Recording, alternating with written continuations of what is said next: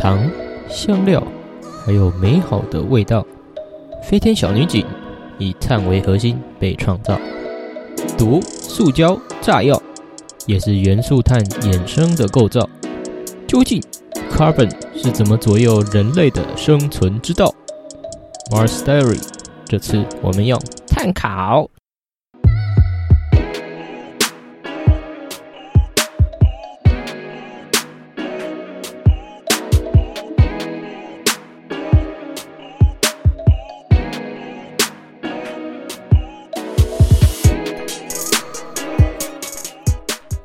迎登录火星代理第八集 remake 啊、想不到吧？哦，竟然重置了啊！是这样，主要是也反省了一下之前的制作方法吧。那就想要把一些太理论的东西拿掉啊。之前就是看这本书《改变世界的碳元素》，就觉得哇，有有很多理论哦，还蛮有趣的。那反而就变成有点学测只考总复习啊，对吧？就觉得诶，我的 podcast 应该不是在授课吧？哦，对，所以就想说改变一下我的方针。那我这次就会比较强调一些，因为我觉得这本写不错，是它除了有观念啊、结构啊、用法，它还有很多故事性在里面哦，就是跟一些历史啊是有相关的，所以我觉得这也是这本有趣的地方哦，也是我之前没有注意到的地方。OK，啊，那就进入主题啦。我主要还是要说，就是他要讲的是地球是一个碳元素的王国嘛。那其实，在宇宙中啊，碳是排第四名的这个含量，就是在氢、氦、氧，再来就是碳。诶，但其实，在地球它是排不进前十五名的哦。哦，那它主要也说，就是像氢、氦啊，然后碳都是原子数小的原子嘛，那它太轻，所以在一些行星在聚集形成的时候。反而就飘走哦，没办法附着在上面。那它在地壳勉强可以排进第十五名的这个含量，呃，有点不多不少，刚刚好。那呢？那你会问说，诶，那在地壳哪一层之中碳量会是最多的？那答案的话就是地表哦，主要也是因为我们生物主要都是由碳组成嘛。那我们常说的那种生物圈呢，就是在地表之上嘛。哦，所以碳主要也都是聚集在这个薄膜上啊。哦，那有碳的话，就大部分会有这些有机物嘛，哦，就植物啊这些，那它可以覆盖在表土上，固定土壤的一个作用，也就是常说的这种保水力啊。那如果把这个绿色的面纱拿掉之后，下面就会是黄土嘛，嗯，这种褐色的土沙，那当然就是无机物这样。那这里就会讲到为什么黄土高原会寸草不生，这也是说，其实数千年前。黄土高原也是一个就是绿地啊，但因为发生战火哦，这些森林都烧光光。那秦始皇也为了建造坟墓，放了大量的陶器。那陶器你要烧陶啊，那当然就会需要木头来当做燃料哦。就做这些兵马俑之后哦，森林就又被大量砍伐，所以黄土高原就失去了保水力。嗯，再就是我们都知道故事，对，黄河常常会洪水泛滥。哦，就是没有这些植物来 cover 的话，哦，整个土壤环境就很惨。那在这附近生活的居民也是民不聊生。安内，类似类推的传说就讲到这个八岐大蛇啊，就是日本有这个传说嘛，就是这个欧罗奇马鲁啊，大蛇丸的这个八岐大蛇，那传说在日本中国地区啊，是本州西部这边，它有类似的现象，因为以前也是用这个沙铁来冶炼制铁。那也是需要木炭来做还原剂，结果也是大量砍伐，那就造成跟黄土高原一样的下场哦，也是开始洪水泛滥。那人民就传说，诶，其实这个灾害是这个横跨八座山谷的巨蛇哦，八岐大蛇造成的。那他也说，这个大蛇的眼睛啊是红色的，我在燃烧。那就也可以推测说，可能会是古代这个龙矿炉的火焰哦，这样的类推。最后消灭这个条大蛇的呢，是我们的大神须佐之男命啊，就是 Susano Mikoto，就是宇智波一族的大绝哦。有这招，前面的忍术都不知道在从哪小了。反正就是哦，这个须佐之男，我就斩断了大蛇尾巴，就发现神剑哦，天丛云剑那也可以推出这个哦，就是铁剑子类比为制铁嘛。那这个大蛇的眼睛啊，就是这个野矿的火焰哦，一切都有了它的逻辑哇！对，就是这种为古代传说解答的推论，我都觉得蛮精彩有趣的。那其实就是在讲到可能碳的排放燃烧啊，虽然本身二氧化碳也会造成一些温室效应嘛，但其中我们这些燃料它的杂质有时候会含氮跟硫，哦，这才是危害更大的一部分啊，因为它会跟氧反应形成这个氮氧化物跟硫氧化物，那就会有比较强烈的腐蚀性或是酸性，也会更容易去破坏我们的环境或是一些土壤啊。那如果就是随意燃烧或是排放的话，土壤被侵蚀也会造成以上的那些结果啦啊。那再来要讲到呃碳定年法。哦，因为像碳，它也有很多元素，它都会有同位素，就是它的虽然质子数一样，可是中子数这原子里面的中子数它是不一致的，所以就会变成哦都叫碳，可是有碳十二跟碳十四。哦，科学家就想到他们可以利用碳十四来做碳定年，原理主要是因为我们植物在进行光合作用的时候，它会把碳抓进来嘛，嗯，就是这个光合作用。那这时候它的体内就会一直维持定量的碳十四啊，因为你抓的话，一定有一定比例会是碳十四嘛。可是如果这个植物死亡，它就没办法再跟外界的碳去做循环，那它的碳含量，因为碳十四会一直衰变，碳十四变成氮十四，它半衰期有五千七百三十年啊，虽然很久，可是还是可以去算出它的那个微量变化了啊。那也借此可以判断，如果一个植物死亡一段时间，就可以从那个碳十四的含量跟空气中的碳十四含量啊去计算差异，然后得到它的死亡时间哦。可能像一些神木啊什么被砍掉，就可以这样去算它。我再要讲到那个钻石啊，钻石也是由碳编成的嘛，可能就是比较廉价的石墨啊，然后再它是二维结构，那在三维结构就会是钻石。大家哦，是不是求婚都觉得想要用钻石哦，才表达出这个爱的高贵，对不对？嗯，好像都觉得好像很稀有。可是其实，在现在这个年代哦，钻石的制作方法已经不稀奇了哦，甚至还可以哦，人工钻石也已经不是一个多稀缺的资源了。但对大众来说，好像还是觉得哇，要钻石才能象征我们爱之间的稀有。那有一个说法就是，这其实是商业策略的成功。这 Beers 公司啊，就有宣传这种我们钻石啊，都是在最坚韧的环境，对，呃，一颗永流传的感觉，对，那这就代表永恒的爱嘛。就有这样的一个 marketing 哦，让人觉得哇，Trouble 一定会需要钻石，对，没有的话，我觉得没有资格什么的。但如果就供应量来讲，每个卢蛇可能也都有资格了。当然，这些钻石公司也会把这些资讯压下来嘛。哦，一定会说哇，钻石还是很尊贵的存在。那甚至也有像一些名牌啊，也会有一些策略，就是即使是过期品，就直接销毁哦，不会再流入市面。那这样就可以维持一定的高价了哦，保持竞争性。这样果然。这个行销还是重于质量啊，至少会等于品质啦。就是品质不管再怎么好，你没有行销还是会差赛。这里要讲的是，就是化合物通常也会有光学异构物的存在。嗯，就是像左手右手好像长得很像，可是它们不完全一样，有点对称，但是不一致的感觉。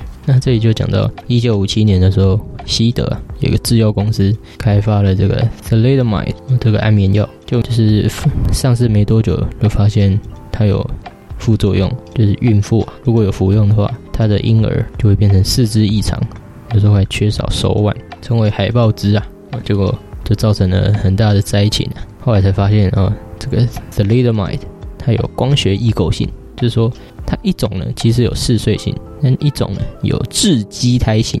可是人们也不知道哪一个有怎么样的性质哦，而且它的结构很特殊，就是你不管是吃哪一种，纯度再高，你进入人体之后，它还是会变成一比一的混合物，所以那个毒性还是会发作。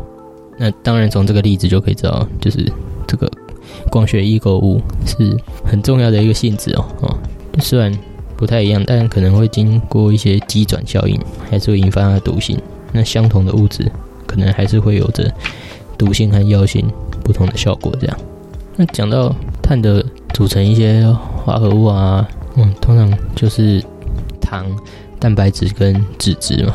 那这里要讲的是蛋白质，它的构造也很特别啊，们可以当酵素嘛，但那其实会有很大的差异，可能是差在它的空间结构问题。因为蛋白质它有很多的类似双硫键啊、氢键啊，造成它的这个空间上结构不太一致。那就是这个不一致性呢，产生不同的作用，像是这个狂牛症啊，会发病，主要也是因为蛋白质的折叠方式不同，也就是这个立体结构的问题啊。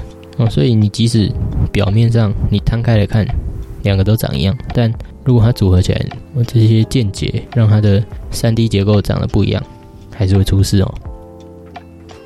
那再如果是讲这个微量物质啊，啊，就不像前面讲的三个都那么大量哦，占了很大的比重，而是有点像这种 X factor 的感觉啊，就没有它不行。那当然，维生素就会是，呃，像很多那种微量的金属元素，都会控管一些细胞平衡，也是很重要。那这里要讲的是荷尔蒙啊，然后它也会进行器官组织间的联络调整。看这个甲状腺分泌的甲状腺素，哦它就是一种荷尔蒙，那它可以控制细胞成长。它的结构呢是一个分子带有四个碘原子，可是也是因为这个它的这个特性哦。让可能原子炉事故的时候，哦会产生的一个碘的同位素碘一三一啊，啊也是一种不稳定放射性同位素，哦更容易进入人体。结果它被这个荷尔蒙吸收之后，就会释放贝塔射线，容易造成人体细胞癌变，而且就是被吸收，它会聚集在甲状腺嘛，哦那就更容易引发甲状腺癌。那解决办法就是在我们的荷尔蒙吸收这些放射性碘之前，赶快先摄取一些普通的碘，来让这个甲状腺的碘含量达到饱和，就像先把位置占满哦，就不让那些同位素击败碘有位置坐的感觉。那再来还有一种元微量元素是这个费洛蒙啊，它是负责生物体间的联络调整哦，就是说哦，它是维持生物与生物之间的联络，像是这个磁产啊。它分泌的费洛蒙只有十的负十次方的功课哦，但它可以让一百万只的雄蝉骚动，哇，感觉就是宇宙大烧后，you know，哦，嗯，大概就是明日花的感觉吧，哦，啊，明日花谁？啊，不知道。可其实，在人类间呢，这个物质它的作用没有那么强啊，不然我们是没办法维持社会稳定工作的。但就说。感测费洛蒙的器官是这个什么除鼻器啊，Jacobson's organ。但人类的鼻孔中这种东西已经退化了，可是还是会用类似的叙述去说，哇，他费洛蒙好强啊之类的，啊，去叙述一个人的性魅力吧，就这种感觉。接下来讲这个茶，因为在中国跟日本、台湾也都很盛行。那他这里说，茶在十五世纪东山文化的时候，从中国引进日本。呃，日本人那时候喜爱的是碾茶，因为它有很多种制作方法。那刚开始茶很贵重啊，在七百一十年，呃，奈良时代啊，就是遣唐使介绍引进日本嘛，那因为很贵重，所以只有僧侣、贵族才可以喝到。那这时候称为团茶或者饼茶，它是用杵臼去捣烂蒸熟的茶叶，然后再干燥成块状的团饼。那要喝的时候，再把这个团饼用火烧烤。捣碎成粉末，加入热水煎煮。那有有时候还会混盐啊、葱啊、薄荷，喝法跟现在不太一样。那到十二、十三世纪镰仓时期哦，也有人带入不同的喝法，呃，就是这个碾茶。因为像现代的煎茶是蒸熟茶叶，然后用手揉捻并干燥。可是碾茶呢，少了揉捻这个步骤，嗯，是用手将蒸熟的茶叶搓圆，干燥成块。还要喝的时候再磨成粉煎煮，然后搅拌起泡后饮用，类似于现在的抹茶，所以也都有各自不同的喝法，一直在进化。就是不像现在，嗯，随手对贩卖机 Seven 都可以喝得到。那在那时候，它在文化上有很重要的用途啊，因为刚开始只有贵族可以喝嘛，那后来这个禅宗寺院传开来，才变成武士阶级，还是算比较中上层级的人的一个社交工具啊。那也会有这种什么比赛喝茶、猜产地的斗茶，好像这个那时候的将军足利义满就蛮爱的，所以有特别的庇护。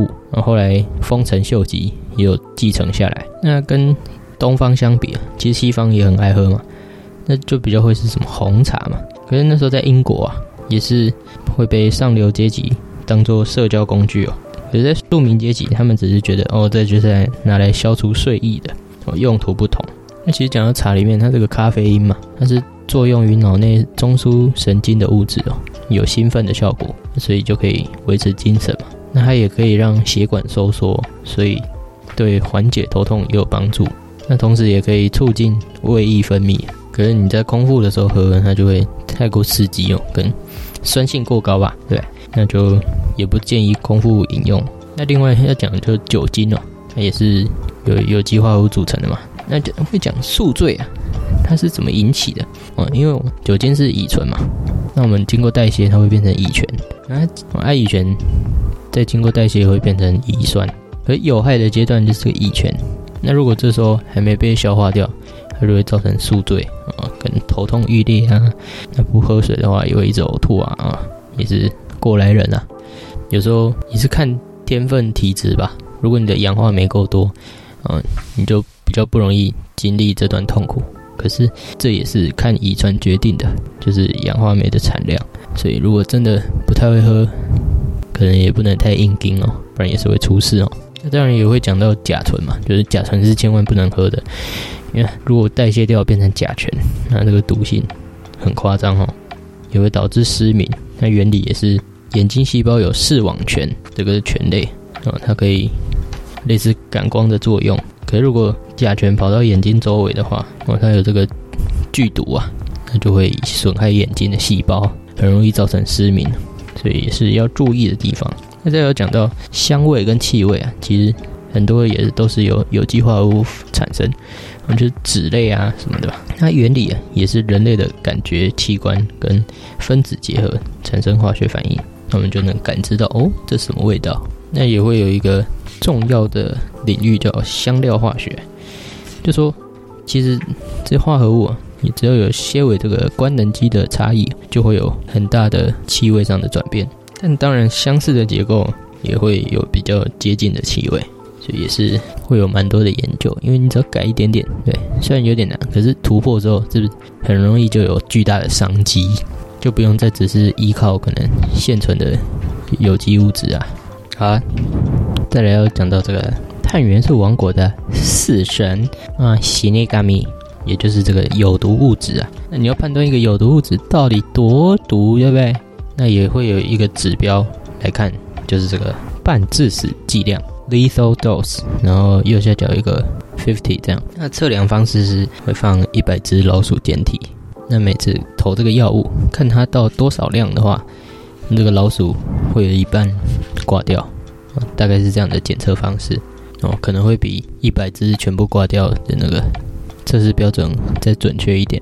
那当然就有很多种毒素啊，最毒的就当属这个肉毒杆菌毒素，它它致死量每公斤。只需要零点零零零三微克，换算一下就是，哎，三乘以十的负四，再乘以十的负六，三乘以十的负十克每公斤，哇，就有一半老鼠会挂掉。哦，那用在人身上也是很容易就出事啊。它是一种神经毒，哦，也是一种厌氧菌，可能会在罐头啊、腌制物中繁殖。像一九八四年这个熊本县生产的真空包装芥末莲藕。就曾造成这个肉毒杆菌中毒死亡的案件。不过它有一个效果是，它可以松弛肌肉，所以可以去除眼角皱纹，哦，可以应用在医学美容。可因为它的致死量真是很高，所以可能这个施打上还是要非常的注意啊。不然去除的可能就不只是皱纹，然后腰修。那有讲到，其实很多植物都有植物毒啊，什么水仙啊、铃兰啊、烟草。蕨菜啊，夹竹桃啊，石蒜啊，所以才会说神农是尝百草的这个神农是是一个勇者啊，没在怕的。不然其实真的很容易吃一吃就直接暴毙，不用等庄园大师宣布就直接暴毙。这里有讲到菌菇哦，它的毒素大多不是蛋白质，只是普通的小型分子，所以没有办法经由烹煮什么的让蛋白质变性消除毒性。所以处理野生菌菇的时候真的要小心。那有讲到海鲜类毒素，也很多都是剧毒，像河豚毒就很有名嘛。但其实这里有讲它的毒都存在于血液、肝脏、卵巢，但这个毒其实也不是它自身产生的哦。而是一种藻类产生的毒，可是经由食物链累积到河豚体内，哦，类似那种生物累积作用，哦，才会让它特别的毒。哦，这是我看到这里才知道。哇哦，那这里有讲到，有一种如果你同时服下河豚毒跟乌头毒会怎么样？因为这两种毒都是神经毒，可是它在神经细胞的作用方式相反，所以就会变成这个毒会相互抵消。哦，直到哪一边多一点的时候，才会真正对这个生物体造成危害，所以就变成有一个很著名的啊，一九八六年发生的冲绳乌头杀人事件，也就是这个人他在两种毒素还在抵消的时候，他还能正常的存活，那也要过一段时间真的发作啊才会暴毙，这段时间呢就可以被犯人拿来制作不在场证明啊，也是一个蛮恐怖的手法。这里后来也有讲到蛇毒嘛？那蛇毒都是蛋白毒，它又分为神经毒跟出血毒。那神经毒会破坏人体全身的神经系统，死亡率高，可是伤口跟后遗症轻微。而出血毒呢，是消化酶的一种，所以被咬伤之后患部会剧痛肿胀，那引起内脏出血。就虽然死亡率比较低一点，可是可能会造成组织坏死，就后遗症会比较严重。这样，呃，两种都不想遇到哈，其实。那其实还有一种含碳的无机物毒，常见的就是氢酸钾哦，氢化物，那是一种呼吸毒，嗯，呼吸也有毒吗？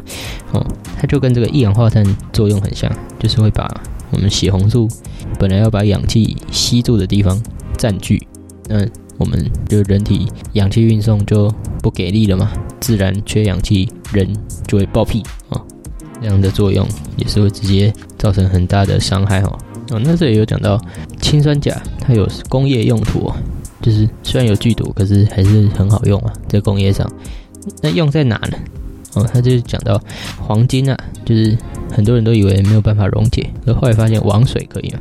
哦，但其实碘酒也可以哦。哦，甚至这个水银，它可以做成泥状的合金，称为金汞合金。那早期啊，很多人都会用这个金汞合金来做在佛像的作业上。哦，因为它要用炭火烘烤，那水银就会变成气体蒸发嘛。那留下金的话，哦，就变成金佛，所以也是奈良时期啊做这些佛像的一个主要镀金方式。可问题是，这个蒸发的水银它是有毒性的嘛，然后会造成水俣病。嗯那时候也是因为这个水银蒸汽真是太多了，哦，奈良盆地受到水银污染所苦。所以才会造成传说中的平城金迁都哦，他们那时候迁走了大概八十年才回来。那据说也是因为这个水银公害。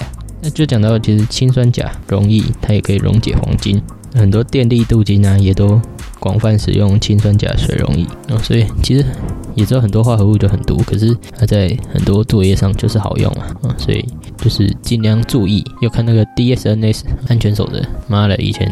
做实验最常抄到手废掉的那些守则。那这里有讲到二氧化碳，那其实也是有它的危险性。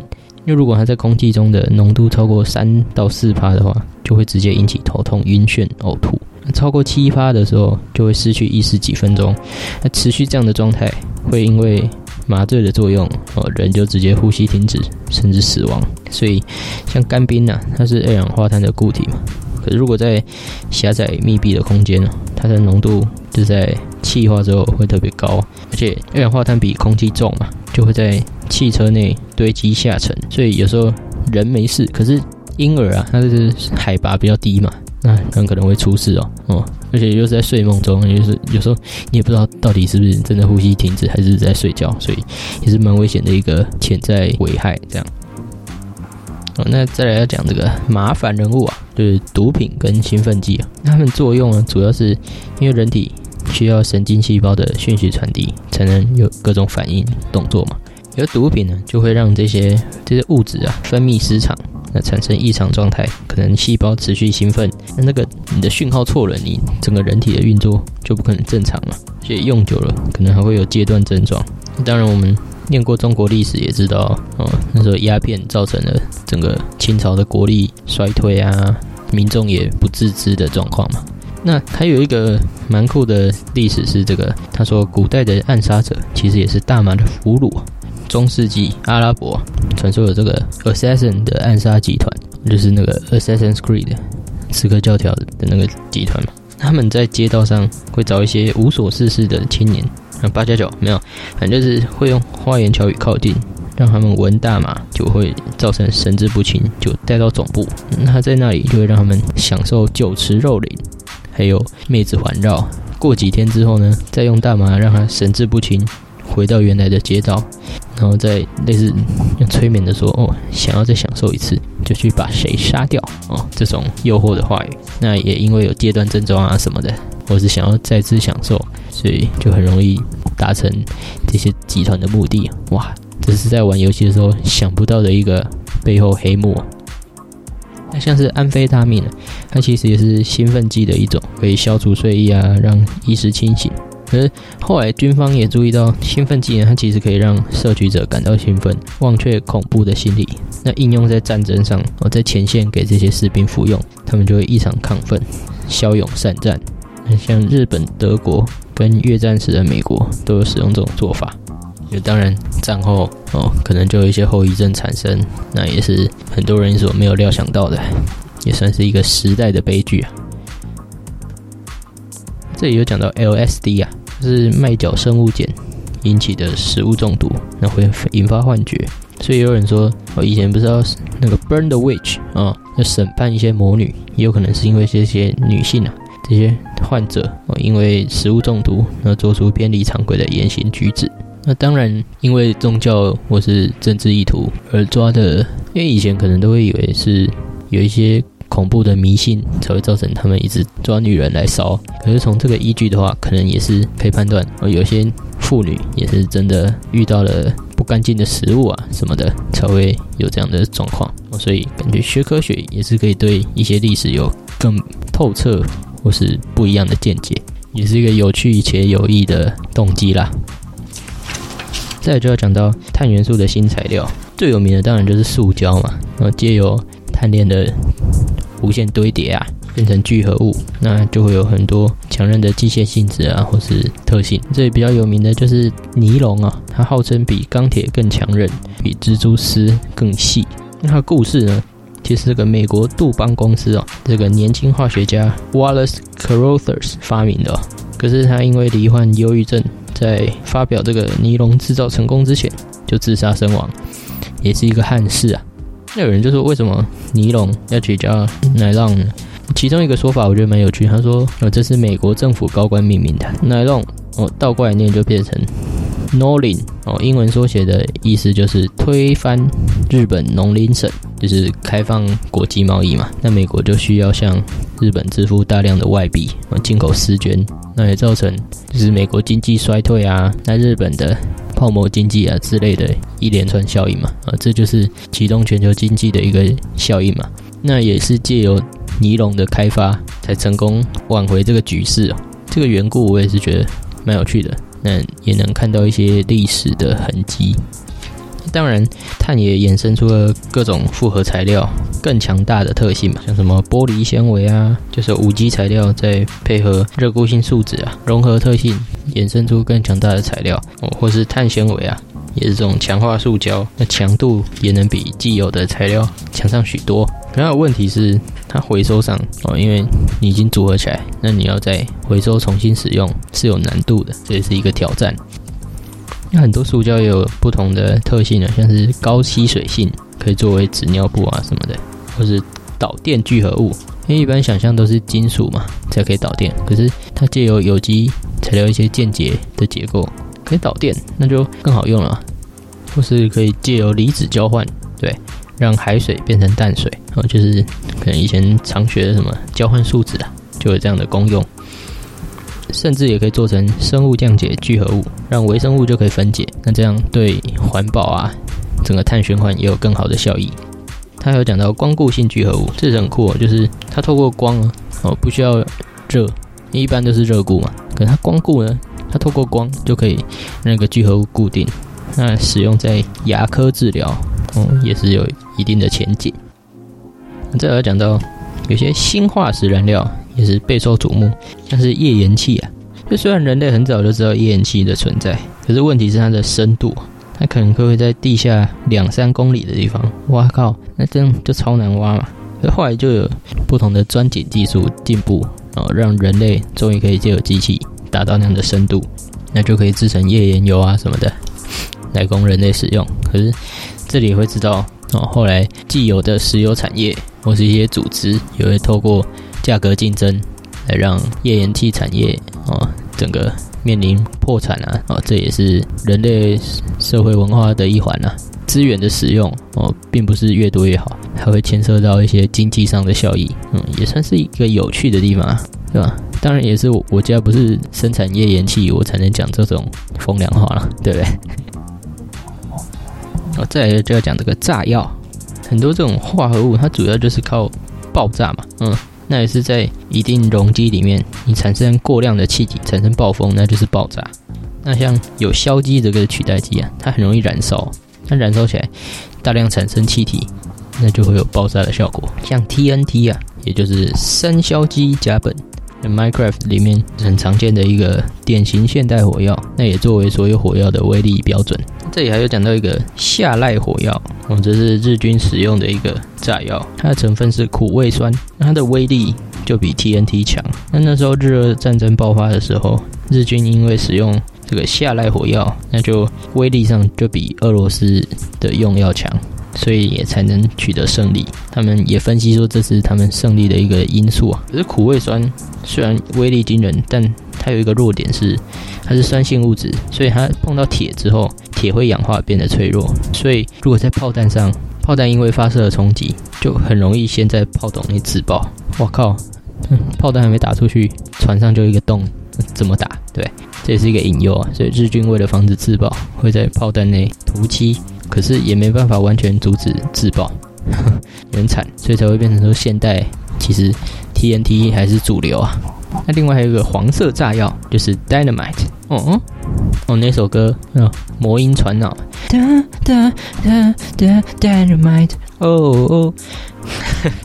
哦，它的主要成分就是硝化甘油。它有一个故事哦，就是我们这个著名的诺贝尔啊，他就是发明的这个 dynamite，然后还取得这个专利啊。就因为这个黄色炸药的需求量惊人，诺贝尔就得到巨额财富，所以才能来承办这个诺贝尔奖。哦，所以其实哇，有什么诺贝尔和平奖啊这种感觉象征人类进步的一个奖项，它的源头竟然是来自于。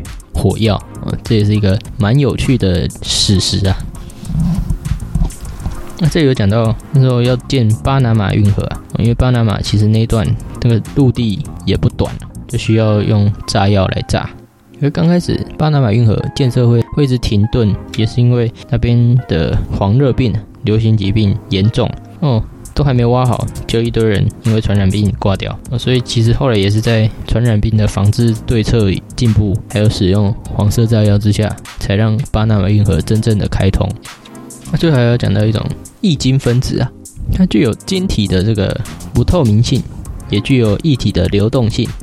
在这个情况下，它的排列方向就会比较整齐哦，比较好控制，那就可以用作荧幕啊这些显示器上面。那在通电的情况下，它可以整齐的改变方向，那这时候是不是呈现颜色啊什么都会比较标准哦？所以也会被广泛使用在电视上，也是靠这个液晶的排列状态可以可逆性的改变哦，因为你液体虽然可流动，可是很乱嘛，排列不整齐，你还是没办法做到那么好的成效。